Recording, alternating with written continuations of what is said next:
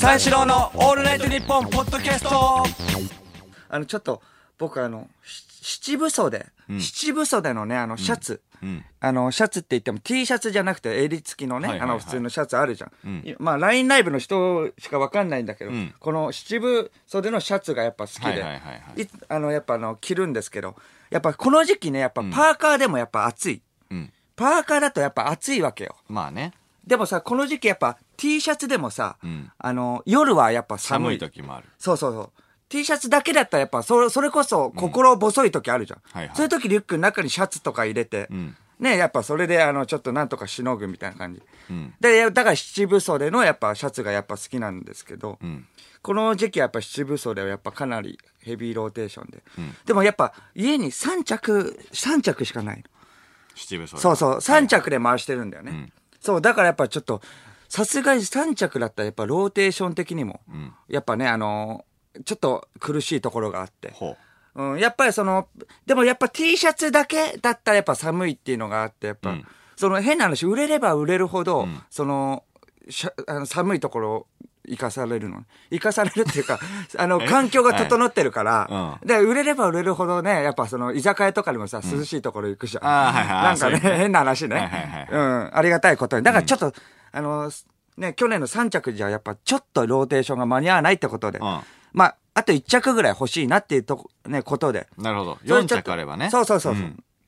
それでまあ、どこ行こうかなって言って、まあ、去年買ったところがある。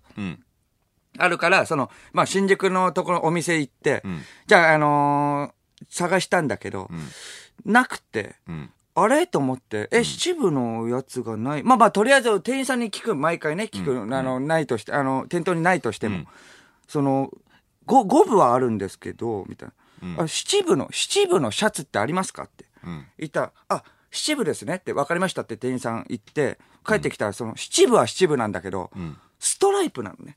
ストライプが入ってて、ごめんなさい、ちょっと僕無地のやつが欲しい。無地のやつが欲しいんですよって言ったら、なるほど、わかりました。じゃあこれはどうですかって持ってきたら、やっぱ七分の、無地なんだよ。じゃあこれいいじゃないですかと思ったら、襟なしなの。なるほど。襟なしのやつが今なんかトレンドっぽくて。そう、だから、襟なしなん、いや、でも僕ちょっと襟が10分がいいんでって言って。そう、襟が10分っていうの。襟やりのこと10分っていう。だから袖が七分で襟10。襟10部がいいんです。それ無地がいいんですってことで。まあまあ10部とは言ってないんだけど、まあ襟ありがいいんですよって言ったら、そうですかって言って、襟あり持ってきたの。それ無地で、いいじゃないですかって言ったら、10部なの。袖が。いやいやいや、七部はマストなんだよ。そんな長袖ってことね。そうそう。それが10部。長袖だから、七部はマストなんですよ。すいません。そしたら次、10部の襟なしの無地持ってきて、聞いてました。10部はマスト、七部はマスト。こんがらがるけど、七部はマストなんだよ。10部の襟なしなんて言語道断。無地であるけど、次5部持ってきて、5部の襟あり持ってきて、なんだかわかんなくなっちゃって。これでもいいのか、でもストライプだし。ストライプじゃダメじゃん。無地じゃないといけないんだよ。七分の無地。そうだね。襟が十分が欲しくて。全然伝わってないじゃん。そうそう、伝わってないっていうか、これやって言って、でもないって言われて、ないわけないよと思って、去年買ったんだから。いや、でもちょっとトレンドで、襟出しが多いんですよ。なるほど。ゼロ部が多いんですよ。ゼロ部とあっちは言ってないけど、襟がゼロ部が多い。ゼロ部そんなやめてよ、と思って。やっぱこれ流行ってるんでって。いや、僕ちょっとやっぱちょっと、まあ間に比べたらですけど、撫で方な感じ。まあ襟があった方が僕好きだし、ちょっとやっぱ、ここにやっぱ、重点を置いて、重み出したいっていうの。あって、やっぱ。重み出したい。そう、だからやっぱ、10部がいい、襟はね、ってことで。でもいろんなところ行っても。襟は0か10しかないからね。そう、いや、わかんないよ。まあまあ、5部あるかもしれない。わかんないよ。5部の襟ある？だって一番最初、だって知らなかったんだもん。襟が0部があるってことを。だから0部があるってことを知らなかったんだから、10部はあるけど、0部がないってことは、だから3部も5部もあるよ、絶対。未知数のやつがある。未知数のやつが。でもいろんなところ行っても、やっぱなくて、新宿のとこも行ってもなくて、それこそ原宿も行っても、本当にないんだよ。襟なしの、襟ゼロの7部はあるけど、ないし、それが。それでいやもうずっと高円寺とかも行っても全然ない、古着とかも行ってもないし、いろんなところ行ってもない、もうだからそのもういいやと思って、うん、これはもういい発想力だと思って、うん、もうこれ 5部の LL を買って、うん、もう並ぶとするかと。なるほど。僕は M サイズ、僕は M サイズだから、5分袖の LL サイズを買って7部としようと思ったけど、いやいやちょっと待てよ、うん、袖は7部になったとしても、まあでも言っても6部か、でも7部になんとかなったとしても、うん、裾が12部になるぞ。そうだよね。やべえ人のファッションじゃん。やべえ人のファッションってオーバーサイズだよ。やべえ人は得てしてハイウエストだって。そんなことね。あとはまあ彼氏の着てるね、やっぱその彼女のが彼氏着てるみたいな感じのなんかダサいね、まああのノリね、あのノリが嫌だし。どうしようか、もうだから、いや、もう全部、いろんなところ探しても、本当は4時間弱ぐらい探してもなくて、うん、悲壮感、絶望感に溢れた顔でやっぱ帰って、うん、そうそう、もう一思いにも圧倒的に寒くなれと思って、うん、だったらいらないから七分はと、T シャツでいいんだから、それかもうめっちゃ寒い夏であれと。そしたらパーカーでいいんだ。パーカーでいい。とか思いながら家帰ったら、家帰ったら、環境が変われと。そうそう、環境が変われとか、絶望的な顔で帰ったら、おじちゃんがいて、おじちゃんが家族でさ、お父さんと、おじちゃんが家族で。そうそう、おじちゃんが。一緒に住んだよね。そうそう、おじちゃんは家族だ。おじちゃんが。いやいや、親戚じゃないですよ。僕っておじちゃん家族なんですよ。おじちゃんが家族じゃ分かんない。おじちゃんが家族じゃ分かんない。いや、でも親戚のおじちゃんっているじゃん。それって家族じゃないじゃん。家の中に住んでるおじちゃんは家族だから。そうそうそうそう。そう、お父さんの弟です。お父さんの弟ね。もうやっぱ二世帯な感じなんです。だけど、まあ時々こっちにも来るし、ってことでおじちゃんも一緒にいてって。まあお父さんとか、それは出かけてて、いなかった。おじちゃんだけいて。俺も会ったことある。はいはい、あ、そうそうそう。うん、それでどうしたんだ、みんな感づいたらしくて、うん、普通におじちゃんが寄ってきてね、うん、どうしたんだって、うん、絶望感に溢れた顔してたんか分かんないけど、いやいや、でもちょっと、七分のシャツがちょっとない、言っても分かんないかもしれないけど、ちょっと雑誌みたいに見せて、うん、この丈の、あ、だからこれか、みたいな、今着てるのかとか、うん、パニクってるから雑誌、うん、じゃあこれか、みたいな、今着てるこの丈のやつがないんで、七分の。うんって思ってパッと見たおじちゃんが白髪が結構多いけど、まあ黒もあるなと思って、8部の頭だなと思って、8部、白髪8部だなと思いながらも、8部のおじさんが、8部のおじさんが、あ、そうかそうかと優しいから、8部のおじさんが、あ、シャツないのとか言って、そしたら、色は何でもいいのとか言われたから、えと思って、あれ色はっていうか無地だったらね、何でもいいよって。いいよって言ったら、うん、何を荒ぶることがあるんだみたいな感じで、うん、あ、色なんでもいいんだったら、いや俺あるよ、え、まあまあでもその七部じゃなくて九部だったらあるぞって、九部九部どこ行ってもねえ、七部もなければ九部もないし、九部もない、九部か、聞いたことない、九部、今までね、その五部とかで、うんね、2部少なかったことあるけど、うん、2部多いじゃんと思って。3部多かったことある。2部多いってないけど。2部多いじゃん。まあ、とりあえずじゃあ持ってきてって言って、持ってきてくれたら、やっぱり来たら、オーバーサイズだし、まあ、区部であるらしいんだけど、うん、これだよって言って、来てきてくれたおじさんが。うん、区部なのね、本当に。うん、本当に区部だって。うん、区部あるんだ。ロンティーとかだったら見たことあるけど、うん、シャツで区部ないから、本当に区部だと思って、うん、じゃあちょっと着てみていいって言って、来たらやっぱ、ちょっとやっぱ体格いいから、おじちゃんの方が。うん、結局来たらやっぱ10部なの。なるほど。そうそう。それが10部で。うん、ってことは、うん、裾は11部。やっぱり。1個ずつずれる。11部なんだよ。覚えといて。こっちが10分、裾が10分になったら、裾11分だから。いや、覚えといて。覚える必要ないでしょ。活用できないじゃん。覚えといて、これは。ちゃんと。覚えてた方がいい。そう、なるから。いや、これは、と。でも、家内優しかったから、家内が、じゃあ着るよって一応持って、部屋戻ろうとしたら、ちなみに、みたいな感じ。まあ、喜んだ、あっちもね。着てくれんだ、みたいな。クブのズボンもあるぞ。クブのズボン。クブあ、でも、クブって見たことあるぞと思って、うん、ママ、クブのズボン。いや、でも俺待ってくれよって。うん、それこそ、ね、オープニングでも喋ったよ。5部、無敵の5部がある。5部の。5部の。宇宙柄の。そう、宇宙柄あるぞ。5部あるからいいよと思ってたけど、9部あるぞって持ってきてくれたけど、結局履いたら10部なのね。そうそう、10部。まあ結構太ってるって。あ、じゃあ、持ってきてくれた。あ、変な話だけど、おじさん短足だから結局、区部が8部になったの。そうそう。そのウエストはね、うん、ウエストはもうでも結局、8部になったら、どうなると思う、はい上、それで、足の裾が8部になったら、うん、ウエストは何部になると思う？ウエストは何部ですかね、うん、太めの方で。だから、11部、違うんで、13部だよ。13部そこは違う。そこは、そこは比例しないんだよ。そこは比例っていうか、それは、ルールはないから。そこのルールはない。その方による。それ、だってウエストなんてその方によるじゃん。ウエスト太い人でも短い人。いや、問題が意地悪すぎるよね。そんなの、いや、そうだよ。だから、その13部の、ウエスト13部の、8部の、なんか、ズボン持って、部屋に帰って、クローゼットの奥に2つともしまったってしまった。全然着るところないから。そうそう。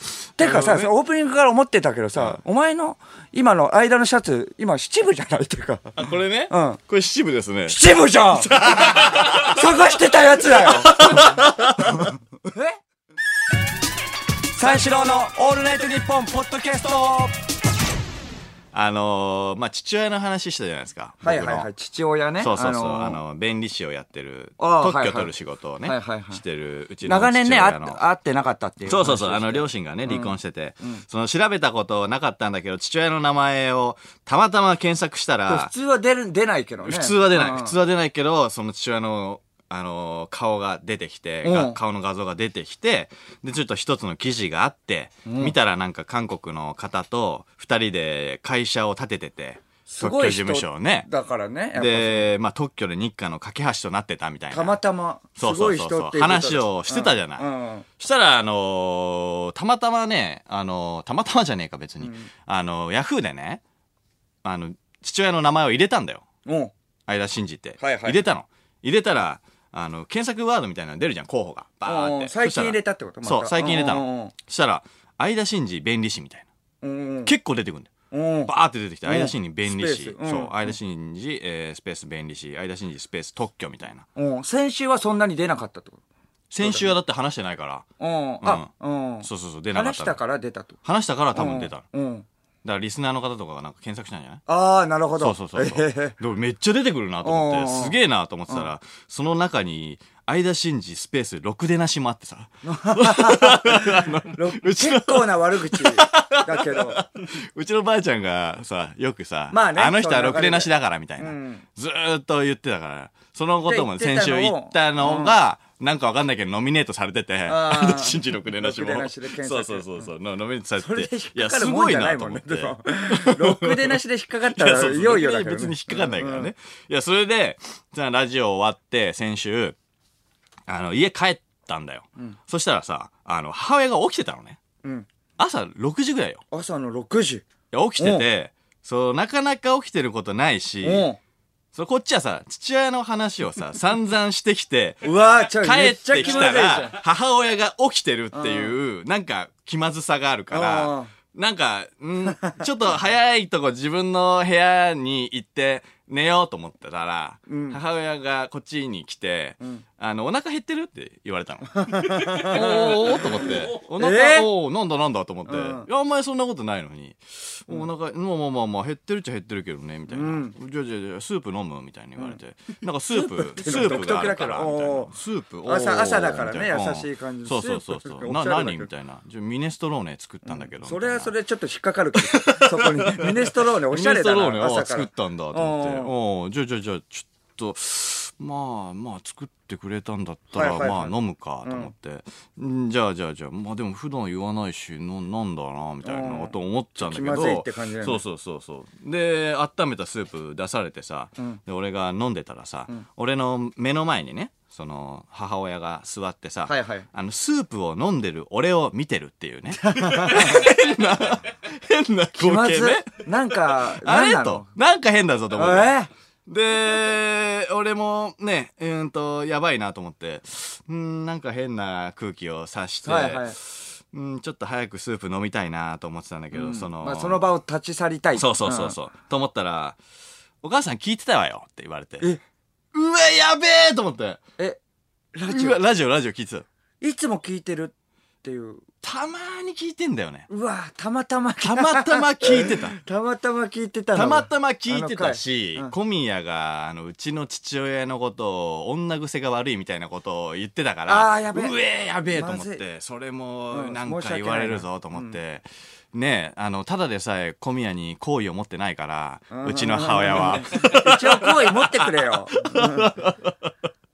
でもそのろくでなしみたいなね、おばあちゃんがろくでなしって言ってた理由をね、言っただけなんで、僕から発信で言ったわけじゃないです。まあね、お母さんね。そうそう。今言い訳してる。ごめんなさい。それは。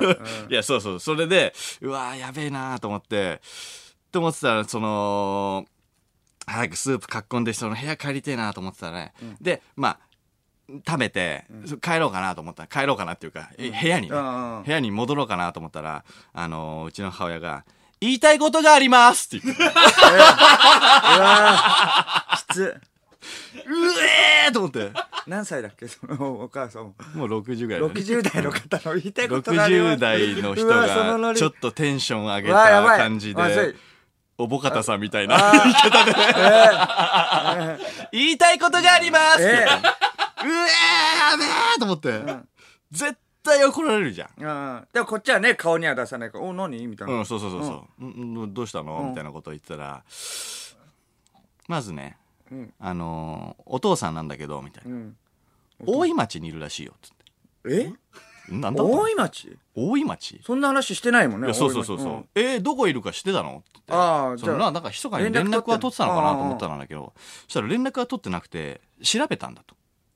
調べたと思って。いや、こっちは、調べたけど、調べきれなくて、韓国にいるんじゃねえかとかさ、なんか言ってたじゃん。どこで調べたのと思って。なんか、探偵かなんか雇った。でも、元ね、やっぱ。いや、すげえなと思って。旦那さんだからね、そこまでしてもね、おかしくないぐらいの。なんか、それこそ、あれ、まだ未練あるとか、なんか変なことを思っちゃって、あんま言うとね、これも聞かれてるかもしれないから、いやいや、まあまあ聞いてるかもしれないもんね。いや、そう。そんで、それだけでなんか大井町に住んでるみたいなことを言ってたから、あ、そうなんだみたいな。でもなんかまだ続きありそうだったから、もう早くまた部屋に戻ろうと思ってたから、あとって言われて、うわ、やべえ、また次こそ怒られると思ったら、テンピールのベッド欲しいって言ってたでしょって言われて。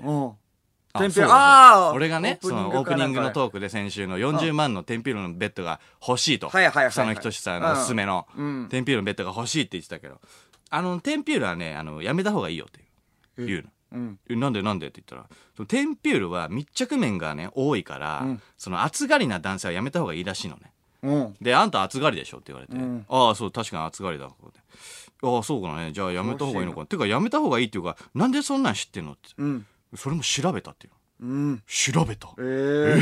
すごい。この数時間で父親の居所とテンピールのデメリット調べ上げたのと思って。大したね、検索スキルだなと思って。で、テンピールはね、でも調べたらちょっとすぐ行けそうだし。いやいや、居所も調べてたからさ、いや、すごいなと思って。そしたらなんか、うちの母親がその最近買ったメーカーのね、ベッドがあるらしいと。ベッド買ったんだって、最近。お前まではだってウォーターベッド。あ、そう。ね、やっぱすごい顔。で、それを壊して、ウォーターベッドだったっていうね。ウォーターベッドだったんだけど、事実が。それを壊して、そのベッドにしたらしいの。ベッド買ったらしいの。で、それは結構いいわよって言われて。で、結構いいから、じゃあちょっとお母さんの部屋にあるから、ちょっと試してみなさいよって言われて。で、俺母親の部屋に一緒に行って、母親のベッドに、息子が寝て、それを母親が見てるっていう変な感じ。でももっとなんか言われるよりはまだちょっとこの件かっていうことで。でもまだあるかもしれないから。ちょっと怖いよね。この状態でまた言われるかもしれないから。あとってなったから、もうそれで終わりかなっていう。まあね、それはあるんだけど、いや変な感じだなと思って。あ、でも結構いい感じだなと思って。じゃあこれと同じメーカー買おうかなと思ったのね。で、そしたらそのメーカーが、マニフレックスってやつで、俺がちょっと前に買ったね、香川真司も使ってる枕あるじゃん、あれと全く同じメーカーのベッドだったのよ。え？たまたま。で、俺が俺の枕のメーカーのやつと一緒だわって言ったら、考えること同じねって母親に言われて、いや、まあまあ、確かに確かに。いや、そうだなと思って。すごい。いや、でももう、そろそろね、もうなんか、また言われるかもしれないから、もう、早いとこ部屋戻ろうと思って。うん、で、部屋戻って、うん、その、テンピューじゃなくて、その、マニフレックスのベッド買おうと思って。もう、すぐ、うん。テンピューで、直して。で、母親のね、アドバイスを受け入れて。すぐ買えるな、やっぱ。俺が何言っても、全然買えなかったけど。で、ちょっと寝る前に、ちょっとうちの親のベッドのモデルをね、調べたの、マニフレックスで。で、うちのベッドのさ、なんかその、型はさ、ね、そう、一回見てるからさ、じゃこれどんなのかなと思って、調べたら、50万円で、唖然とした。かなり高い。まあでも、だから10万なと、ってことでしょ？いや、そう。だから、40万のテンピュールのベッドなんかもう、全然比べ物にならないぐらい、もっと高いやつをうちの母親買ってたっていうね。まあだからやっぱお金持ちのね、やっぱ家庭が引き継がれてる。寝具にこだわる遺伝子、相当引き継がれてるわ、俺。で、そんなふうな考えてるうちに、マニフレックスの枕で寝たっていう。すごい心地いい感じでそのまま寝ちゃったって。そうかも。じゃあコスモからの短パンね、買ってる場合じゃないよね。場合じゃない。お金がね。